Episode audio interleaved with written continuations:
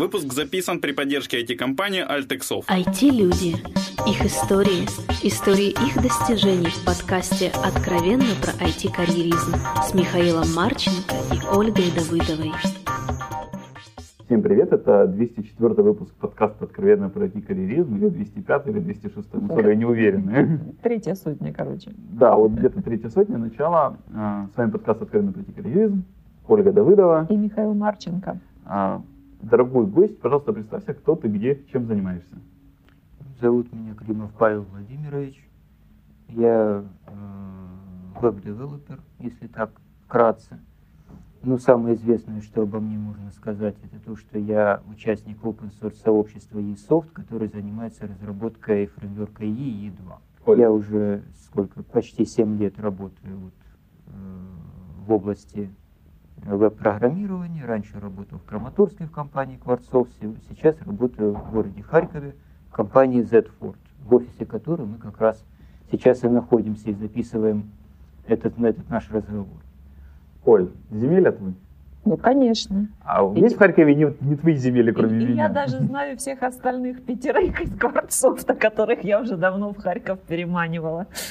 Окей, а ты умеешь пользоваться, кстати, и фреймворком? Нет, я, я даже не знаю, что такое фреймворк. Ты что, ты, знаешь, ты меня пугаешь вообще. А что такое e-фреймворк? Это PHP фреймворк для разработки веб-приложений, ориентированный на кастомные решения. То есть, когда вам нужно построить приложение, которое либо не имеет аналогов каких-то, либо э, по каким-то причинам вам использование готовых, более ну, коробочных решений не, не годится по тем или иным причинам.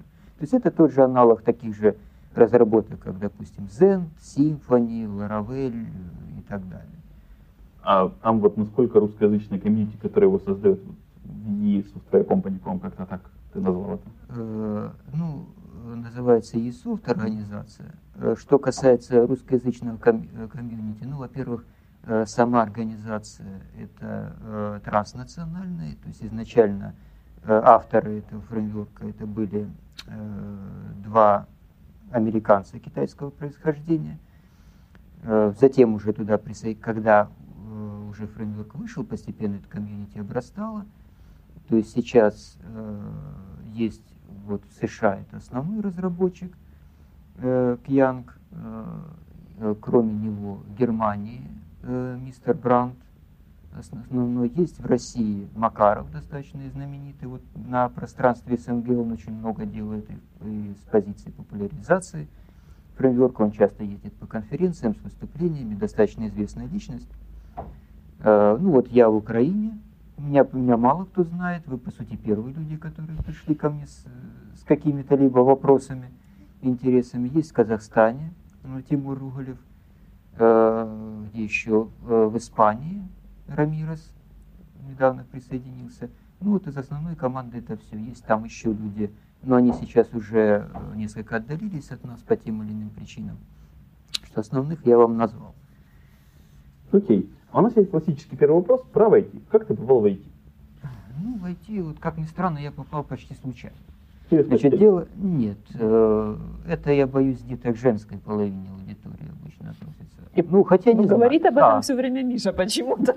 Ну, кто знает, у кого какой опыт был и кто куда, каким образом просачивался. Вот. Ну, ситуация была очень простая. То есть я родился э, в небольшом городе на севере Донецкой области, который недавно получил широкую известность, под названием город Славянск.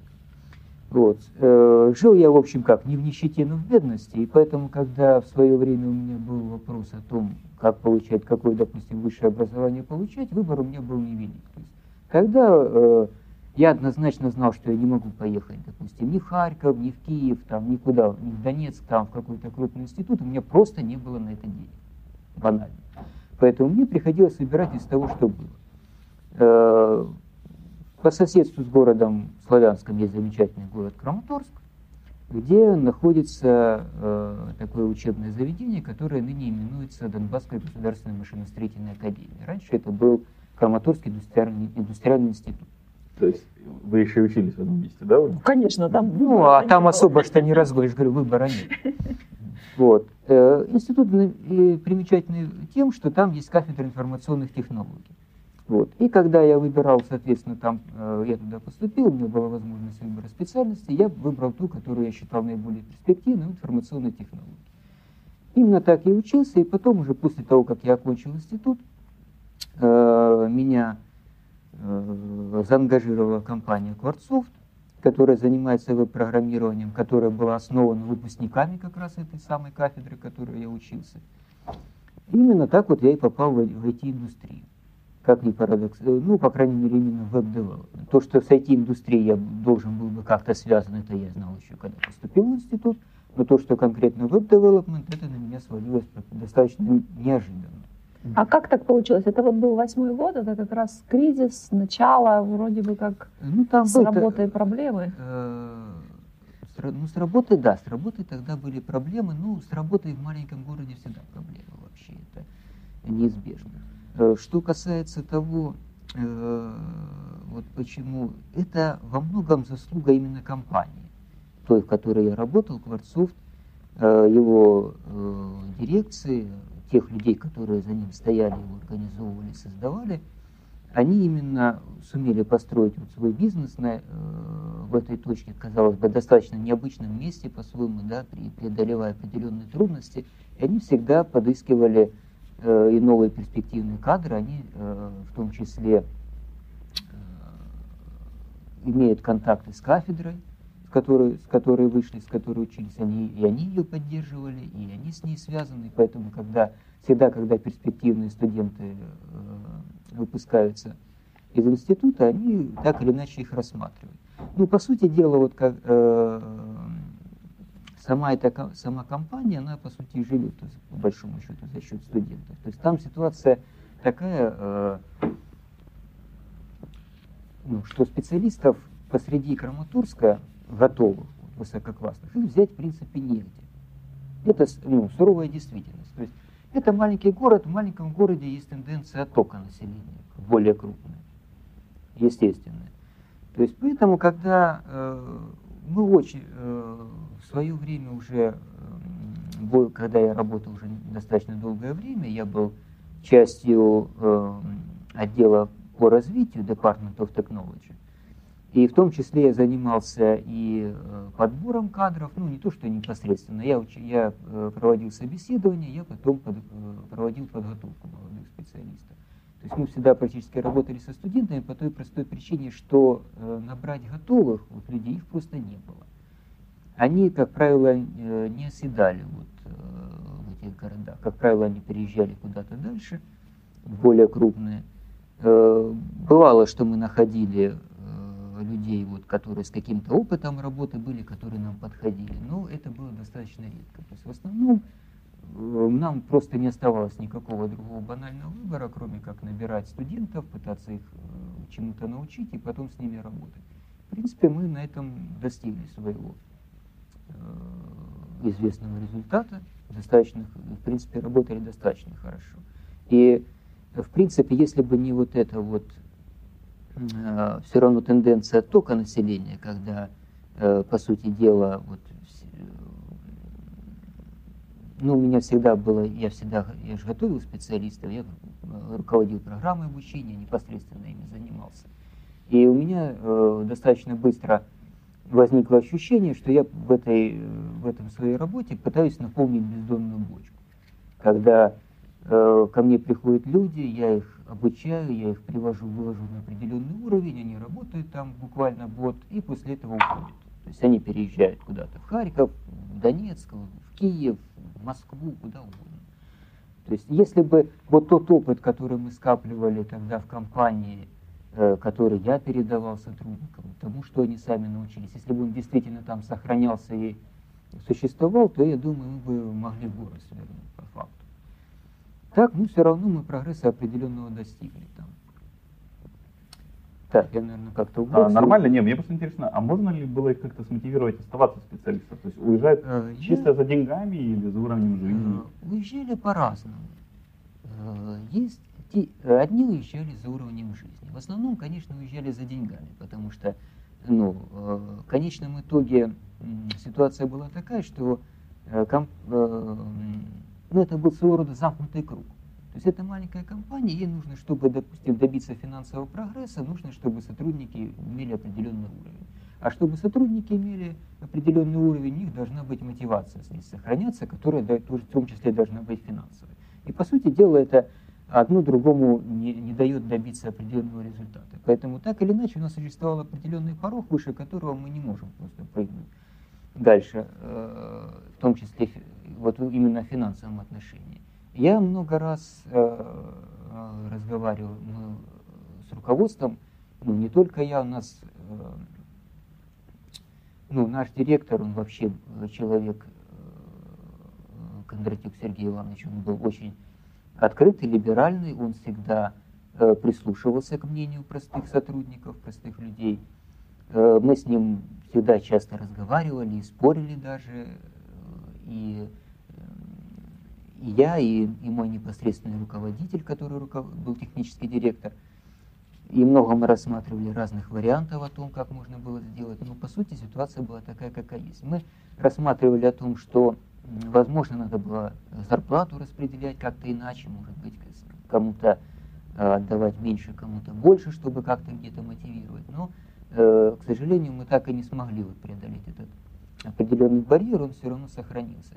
Но зарплата была не единственным, допустим, фактором, по которому люди уходили. Были люди, которые покидали по личным причинам, там, э, то ли где-то не сложилась личная жизнь, то ли наоборот, там где-то уехали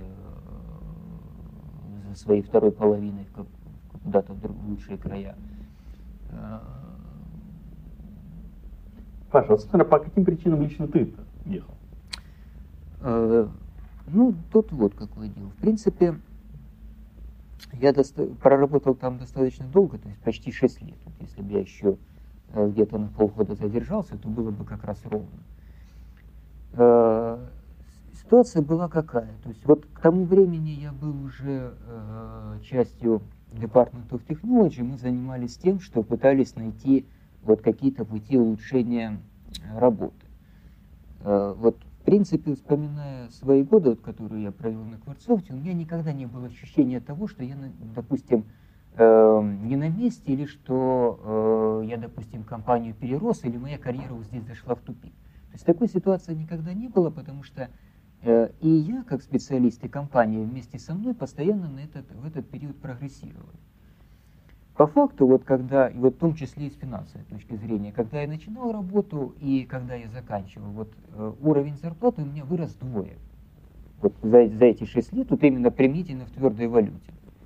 Э, за то время, как, сколько я там проработал, зарплата у меня увеличилась в два раза мы всегда пытались там чего-то достигнуть. Мы действительно э, там и не, и не только я, были люди, которые тоже стремились добиться этого результата, и дирекция наша всегда стремилась э, к развитию компании. И мы, мы постепенно двигались вперед. Вот если только, вот, если бы не вот эта проблема с оттоком кадров, которую мы никак не могли решить, то я думаю, мы бы могли достигнуть очень больших высот и результатов. Вот. Но в конце концов, э, вот я как технический специалист решал именно технические вопросы. То есть я занимался там внедрением новых технологий, там, поиском каких-то новых решений, э, созданием готовых решений и так далее, подготовкой новых кадров и тому подобное. И в конце концов я дошел до такой точки, когда я понимаю, что как технический специалист, из технической точки зрения, я уже компании ничего не могу, не могу дать. То есть я уже э, уперся в потолок, в определенную планку, выше которой как бы я уже не старался, что бы я ни делал, компания перешагнуть не может. То есть дальше она упирается в проблемы, которые относятся вот к финансовой сфере, э, к менеджменту и так далее, те, которые я решить не могу. Более того, я даже пытался в свое время докричаться там до э, руководства, до управления с какими-то определенными решениями, но ничего там не добился. И по сути я ушел просто-напросто потому, что больше я уже ничего сделать не могу. А тот уровень, на котором мы остановились, он однозначно все-таки недостаточный, с него нужно было двигаться дальше. Окей, okay. у меня еще пока, пока мы не перейдем Харьков на уровень, который здесь, на котором можно двигаться, я хочу еще немножко про Донбасс. А как там с образованием? Насколько вот то образование, которое было получено в ВУЗе, оно было полезным, нужным, или можно было просто без него быть? Ну, конкретно сейчас там в связи с последними геополитическими ситуациями со всеми делами плохо, mm-hmm. с образованием в том числе. Если говорить о том, когда я учился, у меня образование было, в принципе, вполне нормально. То есть, да, там, э, ну, то есть у меня это кафедра информационных технологий, там работали вполне э, хорошие преподаватели, раз на раз там не приходилось. Конечно, были там э, не очень хорошие специалисты, многие дисциплины, вот, которые э, я считаю, ну, специалист по информационным технологиям должен знать, там читаются на самом деле очень плохо, и мне по-своему э, несколько обидно, что э, определенные направления вот я в институте не смог из-за этого освоить в полной мере, но в конечном итоге я с ними не работаю непосредственно сейчас. Э, так у меня, э, ну мне по- по-своему, может быть, повезло, что я застал период, когда молодые, вот недавно закончившие институт, э, закончившие аспирантуру специалисты, они остались преподавателями какое-то время. У них был э, свой такой запал энергии, они ну, интересовались новыми вещами, новыми технологиями, в том числе они их передавали студентам. И, и э, вот именно благодаря этому, я думаю, вот э, именно вот молод, такой вот молодой специалист, преподаватель Винников Максим Иванович, Максим Александрович, научил меня, пожалуй, тем самым основным вещам, которые касались именно программирования, проектирования, э, в том числе вот, программных продуктов. Это научился прежде всего там. Э, меня то, тоже очень достаточно на хорошем уровне преподавали и базы данных, и многие вещи, которые были. То есть, да, там многие... Э, у нас там программа была в известной степени такая, с которой я был, допустим, не согласен, учебная, но это скорее вопрос к Министерству образования был, чем конкретно кафедре или чему-то такому. То есть можно было, да, конечно, это образование сделать лучше, но я не считаю, что оно было плохим, допустим. То есть если возможности, по крайней мере, для э, получения необходимого багажа знаний, вот в том числе и для работы э, как веб-программированием, вот в IT-индустрии, э, мне тогдашняя вот кафедра, когда, когда я учился, она предоставляла достаточно. Это однозначно. То есть то, что э, может быть, это можно было бы там сделать лучше или хуже, не могу сказать. есть, к сожалению, э, в, неко, э, в таких вот вузах Харькова, Киева и так далее я не только никогда не обучался, но даже никогда не бывал. Поэтому мне сравнить э, так, в общем-то, не с чем. С результатами ну, этого вузов можно сравнить? Окей. Я правильно понимаю, что в Краматорске была, и, наверное, сейчас точно есть только вот Кварцов, то все? Нет, на самом деле, э, когда вот я еще работал, ну, до начала э, нашего текущего кризиса, э, в Краматорске насчитывалось около двух десятков IT-компаний различного калибра и формата. То есть Кварцофт это был вот один из первых. Это, ну, пожалуй, ну, по крайней мере, мое такое мнение, что это была наиболее крупная, наиболее прогрессивная компания по большому счету большая часть вот этих вот двух десятков, они образовались путем отделения от этой компании в свое время. То есть исключением там, пожалуй, был только, э, вот я не уверен, как, как она уже правильно называется, по-моему, Salvation называлась эта компания, которая, э, они специализировались в основном на Яве и .NET направлении. Они, в принципе, существовали так особняком в своей иерархии. Мы у нас на Кварцовке тоже в свое время было, ну, Java направления вообще никогда не было. Э, было .NET направление, но оно никогда у нас особо ну, такой доминирующей или важной позиции не занималось. Да, у нас было проблемно. Вот, э, а так там в основном это были мелкие компании, которые вот так вот отклонировались, где в свое время их руководители посчитали, что им слишком маленькая доля перепадает в отдельном месте, и они могут работать сами. То есть в основном там э, они в том числе не очень, э, так сказать, красиво и порядочно поступали со своими сотрудниками. Э, ну, есть там еще, кроме, кроме вот этих, вот есть еще категория небольших команд, которые, ну, это получается, у них их работодатели вообще вся их индустрия она находится, как правило, вообще за рубежом, в Европе или в Штатах, а здесь просто сидят люди, которые вот Э, в какой-то момент, ну, я так понимаю, что в какой-то момент они были частью вот этой какой-то мелкой компании, потом, когда проект перерос в какую-то стадию, они просто выделились, отделились и стали продолжать работать на этой направлении.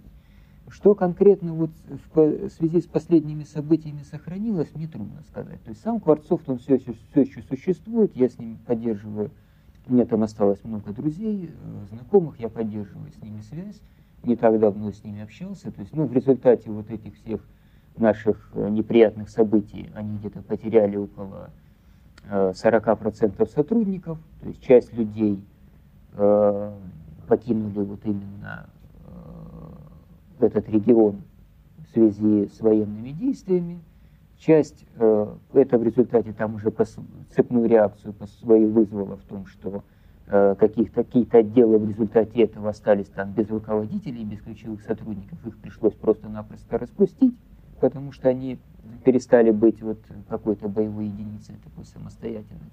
И часть там каких-то дотационных направлений тоже пришлось закрыть. То есть в итоге, ну, как мне говорили, потеряли где-то около 40% э, людей, которые работали. Но тем не менее, все еще продолжают функционировать, то есть часть компенсировали, там где-то наняли Э, новых людей. Все еще компания в строю, компания, еще определенные направления даже идут в какой-то рост. Э, вот, что касается остальных, э, я вот не могу сейчас сказать, какие-то определенные компании все еще работают, я точно знаю. Не знаю, что с выделенными этими командами, остались они тут или куда-то перебрались, точно сказать не могу. То есть то, что Э, в принципе, там даже и сейчас можно найти работу, это да. Сейчас, по сути, компании, которые там остались, они испытывают кадровый голод на текущий момент. Паш, а почему ты Харьков выбрал? О, это тоже получилось случайно. У меня, как видите, вся карьера состоит из случайностей, если подумать. Э, Харьков, э, вот когда я вот вам уже говорил, что я почувствовал, что достиг предела, да, вот своем развитии, вот, карьер, ну, в том числе и карьерном внутри Кварцовта. Это было э, где, в начале, ну, это было осень 2013 года. Да? И э, получается, что э, тогда там э, в компании очеред, прошла очередная волна, ну, как обычно осенью людей обычно перекидывают с одного места на другое, как правило, люди покидают компании в поисках новых возможностей, обычно осенью. У этого даже есть какое-то, по-моему, психологическое обоснование, ну, вам знать лучше. Вот. Теплые края. Ну, может, теплые края, да. Может, это настроение сильнее на людей сказывается. Ну, такая закономерность существует странно, что обычно к осени люди, вот, которые склонны менять работу, начинают ее менять. Вот очередная волна иммиграции прошла, я, меня в очередной раз накрыло вот это вот осознание того, что я опять, опять проработал, промучился с людьми впустую. Вот, и я решил к ним присоединиться. Да. Я решил как? Не можешь победить, присоединяйся. Возглавляй. Да? Вот. Дальше, по сути, э, ко мне просто поступило сообщение вот, ну, от Зетфорта, предложение на трудоустройство. Оно просто вот попало в нужный момент. Банально. Вот я в тот момент не занимался, допустим, активным поиском. У меня было общее предположение, то есть это оно пришло, по-моему, где-то в декабре. Э, до Нового года тогда пришло это предложение, э, я тогда думал, что я еще, наверное, вот побуду здесь на Кварцовте, ну, может быть, до лета, может или до конца весны, посмотрю, как будет складываться события, а потом уже буду думать. Вот, а тут это подвернулось э, предложение, ну, просто, в общем-то, подвернулось кстати. Вот так вот я и э, в итоге и попал сюда. И как? Ну как, неоднозначно. Вот. В целом, как бы э, сама компания снаружи э, выглядела более привлекательной, чем изнутри. Вот, ну, не знаю, не может быть не очень хорошо так отзываться вот, о том месте, где нахожусь, тем более, что мы тут сейчас сидим. Вот, но ситуация такая, какая есть. Ну, фактически это я, допустим, не видел всю компанию. Вот я, может быть, не могу судить точно о всех вот, результатах или о том, как э, происходит работа та, э, там в тех или иных местах. Ну вот не знаю, мне так сложилось, достался мне там проблемный старый проект, на котором все идет, в общем-то, не очень хорошо. Может быть, поэтому у меня складывается такое ощущение, что ощущение, да, разочарования или какого-то неоднозначного подхода, ну, трудно сказать. Ну, вот из такого, допустим, вот именно что касается, допустим, технического э, развития, вот, профессионального развития, э, вот у меня было ощущение такое, что на Кварцовте мы достигли большего, чем то, что я по факту вижу здесь. Вот когда я уходил из Кварцовт, мы тогда стояли на пороге внедрения Continuous Integration. То есть у нас был, э, он сейчас работает, молодой амбициозный тестировщик, он занимался этими вопросами, вопросами функционального тестирования, вопросами вот, автоматического развертывания, плюс э, мой непосредственный руководитель, технический директор тогдашний, тоже это все поддерживал. Мы в этом направлении работали, и по факту, вот когда я покидал компанию, у нас уже были, э, вот, по-моему, один или два проекта, которые вот уже начинали двигаться в этом направлении. То есть там еще нельзя было сказать, что это действительно continuous integration, вот так, как его описывают в современных статьях или литературе, но это мы уже стояли на пороге, вот еще чуть-чуть и вперед.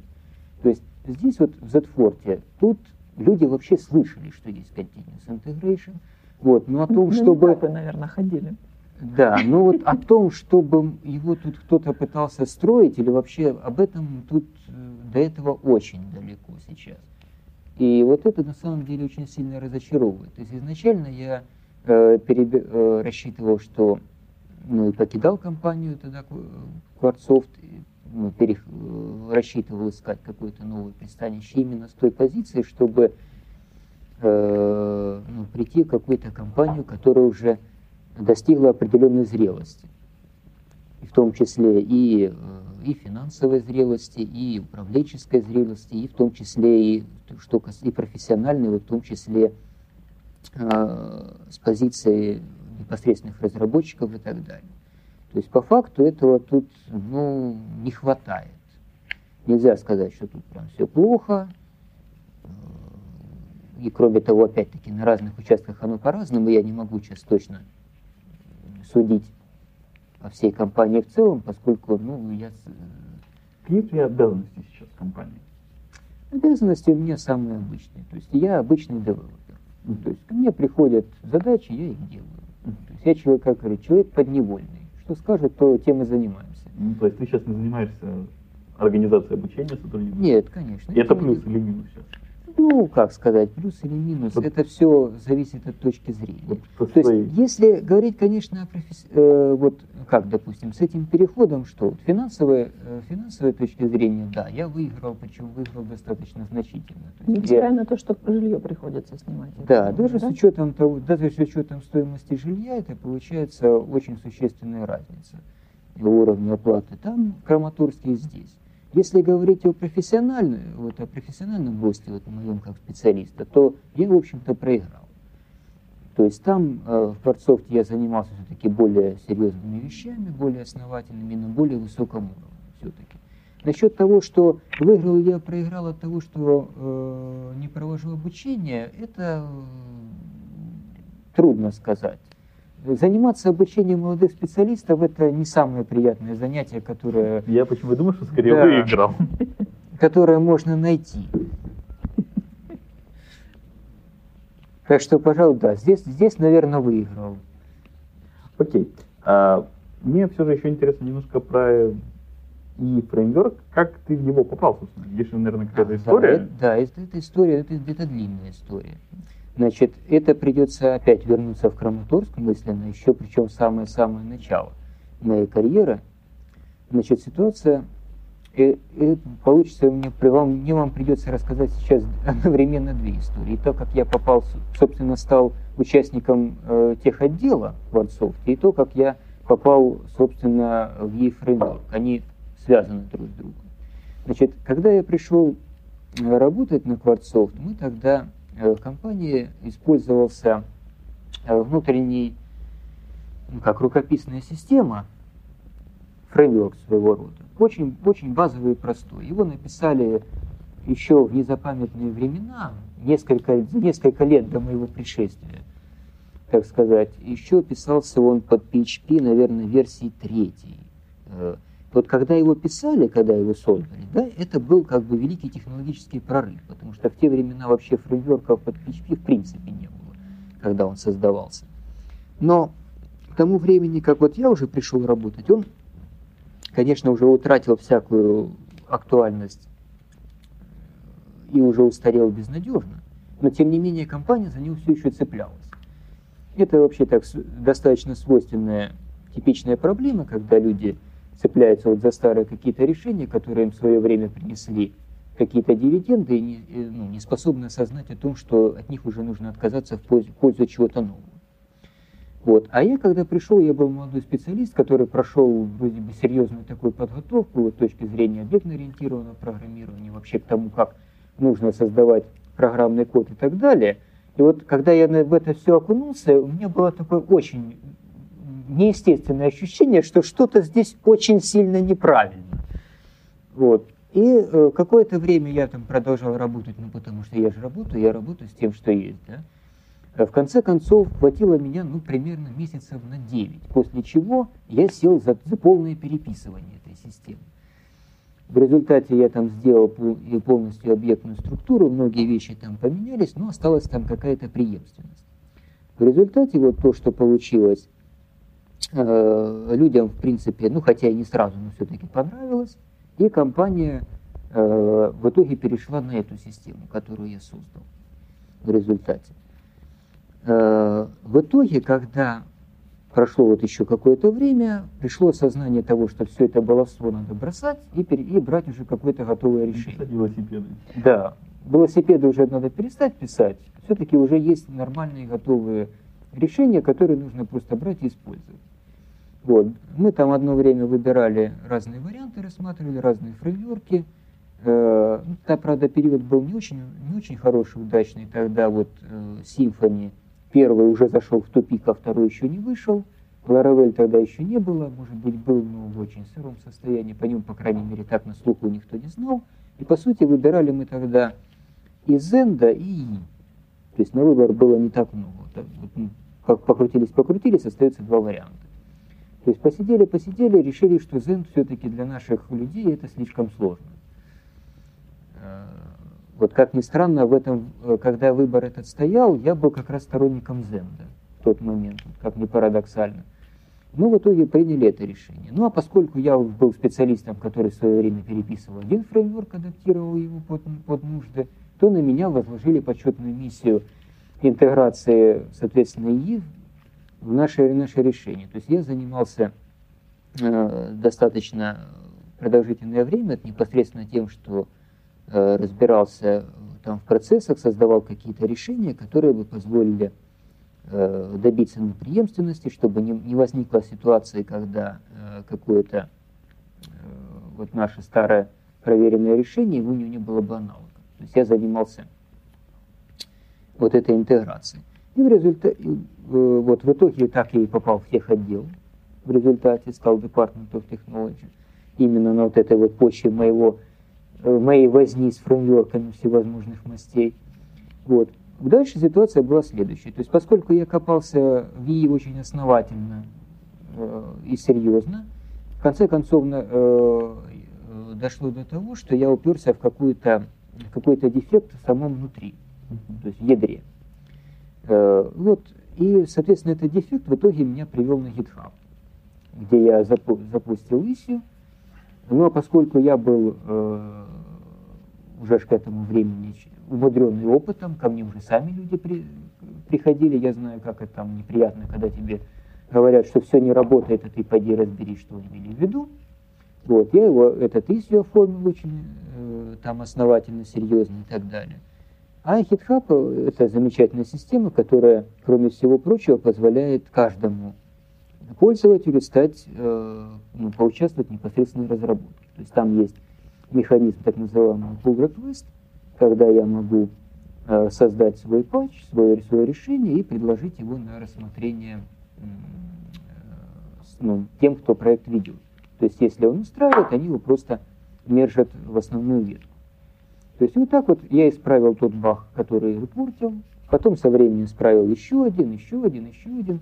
И вот э, ну, спустя какое-то время, да, ко мне э, пришло письмо, где э, вот ключевой разработчик Янг предлагал мне на постоянной основе присоединиться к этой команде. Не тратить уже время на эти pull request.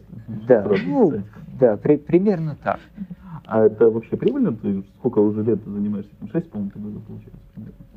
Ну, э, нет, 6 лет это я проработал, это я 7 лет я работаю Да. вообще как профессиональный. То есть команде, присо- э, если говорить про ИИ, это я присоединился ой, в каком 13 написано у тебя. 13 да, в начале 13 года. Э, Вот. Э, Два года. Это, да. Э, Значит, когда меня туда приглашали, там м, пе- первой строчкой, ну, не первой строчкой, но значилось This is full volunteer work. То есть за эту работу я не получаю ни копейки. Потому что я, Спасибо. да, я работаю, в общем-то, за спасибо. Ну, э, справедливости ради есть, определ- есть одна единственная финансовая выгода, что компания JetBrains, производитель IDE PHP Storm, она поддерживает вот э, такие open source сообщества, и они нам предоставляют бесплатную лицензию на IDE. То есть, ну, сколько, я не, я не, я не могу сейчас сказать, сколько она стоит э, Вот коммерческая. сказать, стоит индивидуально порядка 200 баксов. Ну, вот при- примерно так. Так что вот, вот э, примерно вот эта вот косвенная выгода, которую я за это получил. Больше я никаких денег... Моральное удовлетворение. Да. Ну, что касается, допустим, выгоды, э, ну как я тогда, когда предложение поступало, я тогда э, как за него сходу, естественно, не хватался. Я э, обдумывал этот момент, то есть хочу ли я этим заниматься, если мне этот смысл заниматься, тем более, что я же ничего за это не получаю. В итоге сошелся на том, что смысл есть. Смысл действительно есть. Вот, э, ну, я, в принципе, не жалею о том, что я Ну, сколько времени на это тратишь? Э, Времени, ну как, я трачу на это в основном свободное время. Вот. Значит, тут, э, ну, тут ситуация э, тоже не очень такая несколько сложная.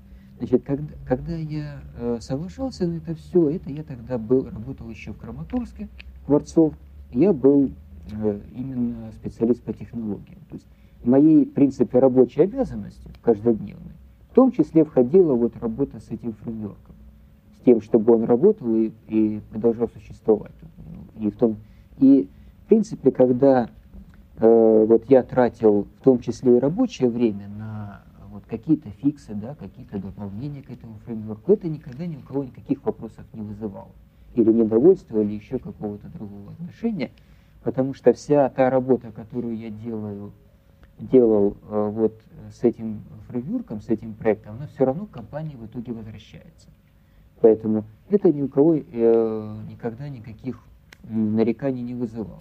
В том числе, э, кроме того, что директор нашим тогда тоже вполне э, э, осознал, ну, осознал о том, что с open source продуктами, open source источниками, с ними нельзя работать только на, по принципу, чтобы оттуда только что-то брать. То есть туда нужно что, обязательно что-то отдавать. Это вот по-своему тоже свидетельство такого зрелого э, подхода, но я вам сейчас, может быть, расскажу чуть-чуть подробнее, почему я считаю, что это так. Вот. Сейчас уже после того, как я перебрался сюда на Z-Ford, времени стало уже, конечно, поменьше. То есть сейчас я уже не могу так непосредственно этими вещами заниматься, то есть какой-то особой поддержки вот, или чего-то со стороны компании вот, в этом направлении я здесь не получаю. То есть у меня есть там основная работа, работа должна быть сделана. Как бы в любом случае, иногда там бывает у меня какое-то окно, что я там что-то могу сделать или подправить. Но по факту сейчас мне э, не хватает, конечно, возможности. У меня там уже скопилось некое количество задач, которыми хотелось бы заняться, но все никак не хватает то времени, то сил, то того и другого. Вот. Если говорить о том, все-таки э, какие выгоды э, вот о том, чтобы быть частью open source проекта или иметь open source проект, ну давайте я вам сначала, наверное, э, вообще, когда вот я еще начинал работать, э, Тогда вот, э, когда приходишь на работу, обычно подписываешь длинные-длинные контракты, в которых в том числе написано, что э, то, что тот программный код, который вы создаете, принадлежит компании, его нельзя э, нигде да, публиковать и так далее, что есть там коммерческая тайна и так далее.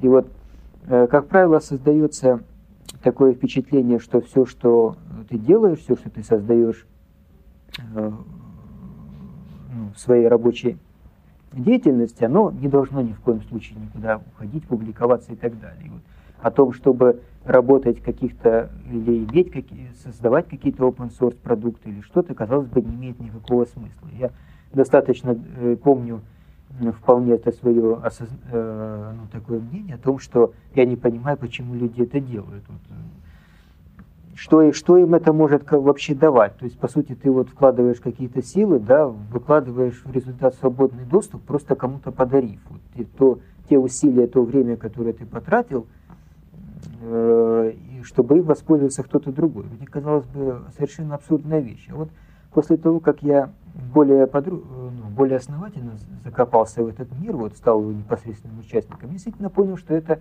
имеет смысл, причем имеет ну, очень хороший смысл.